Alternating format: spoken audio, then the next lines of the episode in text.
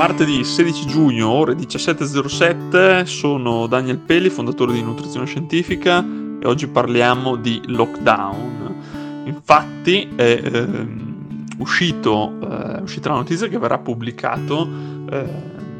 uno studio su obesity, uno studio che prende in analisi eh, la questione del lockdown e soprattutto eh, l'obesità infantile. Eh, questo studio eh, analizza i dati italiani di marzo-aprile 2020, quando quindi in Italia è avvenuto il lockdown, e parte da un presupposto dove eh, si dice che i bambini obesi eh, normalmente aumentano di peso eh, nelle vacanze estive perché eh, non frequentando più la scuola eh, diciamo perdono eh, le abitudini di routine, l'attività fisica e i ritmi del sonno, diciamo che di base sono meno attivi. Ehm, lo studio ha fatto un'indagine tra i ragazzi di Verona, 41, tra bambini e adolescenti, sia maschi che femmine, che già erano stati eh, selezionati in uno studio Obelix, uno studio che valutava già eh, l'obesità infantile. Ehm, questo studio funzionava facendo semplicemente interviste ai genitori eh, sullo stile di vita dei propri figli, come appunto sul sonno, abitudini alimentari, il tempo davanti agli schermi, mm, come può essere smartphone o tv, o eh, il tempo dedicato all'attività eh, fisica. Le domande eh, sono state fatte a inizio studio, inizio studio Obelix, quindi tra maggio e luglio 2019, sono poi state riproposte durante il lockdown e eh, dai risultati eh, si vede che mm, diciamo i, i, figli di questi dei, dei genitori assumono eh, un pasto in più al giorno eh, la qualità della dieta è calata, assumono più carne rossa, patatine fritte, bibite zuccherate,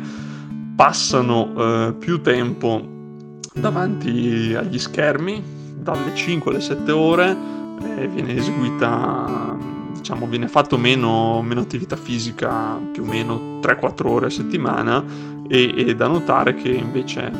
la frutta e verdura, eh, il consumo di frutta e verdura non è eh, minimamente eh, stato modificato. Lo studio è eh, comunque debole perché il campione è molto piccolo, sono 41, eh, 41 eh, ragazzi e quindi non è assolutamente rappresentativo, soprattutto essendo, non essendo un trial clinico ma essendo uno studio longitudinale. Eh, inoltre sono state fatte domande ai genitori che potrebbero essere stati influenzati anche dal, dal lockdown su, su, come rispondere perché magari passavano anche eh, più tempo con loro, con, con, i loro figli intendo. E non c'è una misurazione quantitativa di peso, di altezza, delle calorie assunte e ehm, diciamo che la valutazione di base non è stata fatta a inizio lockdown ma abbiamo detto è stata fatta eh, tra maggio e eh, luglio 2019. Lo studio è comunque interessante perché è il primo ad analizzare questa tematica e secondo me sarà il primo di molti eh, perché sicuramente eh, altri studi prenderanno in analisi questo periodo molto particolare e eh, sarà anche importante capire eh, i risultati dei vari studi sia eh, sulle abitudini eh, salutari o non salutari, sull'obesità, sul BMI in generale. E anche perché eh, non è detto purtroppo che la pandemia eh, sia finita qui, eh, potrebbe arrivare sicuramente una seconda ondata e valutare cosa è successo nel lockdown della prima ondata è importante per noi in Italia ma è importante anche per tutti gli altri paesi che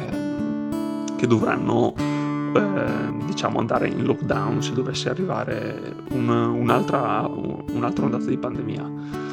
Bene, abbiamo già finito. Eh, se volete mi potete eh, seguire supportare su Instagram. Lì eh, la domenica mattina alle 11 pubblico eh, quello che è secondo me lo studio, eh, uno studio interessante delle ultime settimane e l'intenzione è quella di eh, portare avanti anche questi audio disponibili probabilmente in versione podcast eh, nei giorni successivi alla pubblicazione di Instagram quindi se volete avere un'anteprima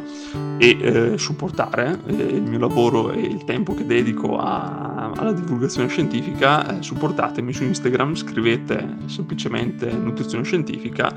e, ehm, e poi supportatemi con un like, un commento, una condivisione, insomma, come volete. Grazie mille, ci sentiamo settimana prossima. Ciao.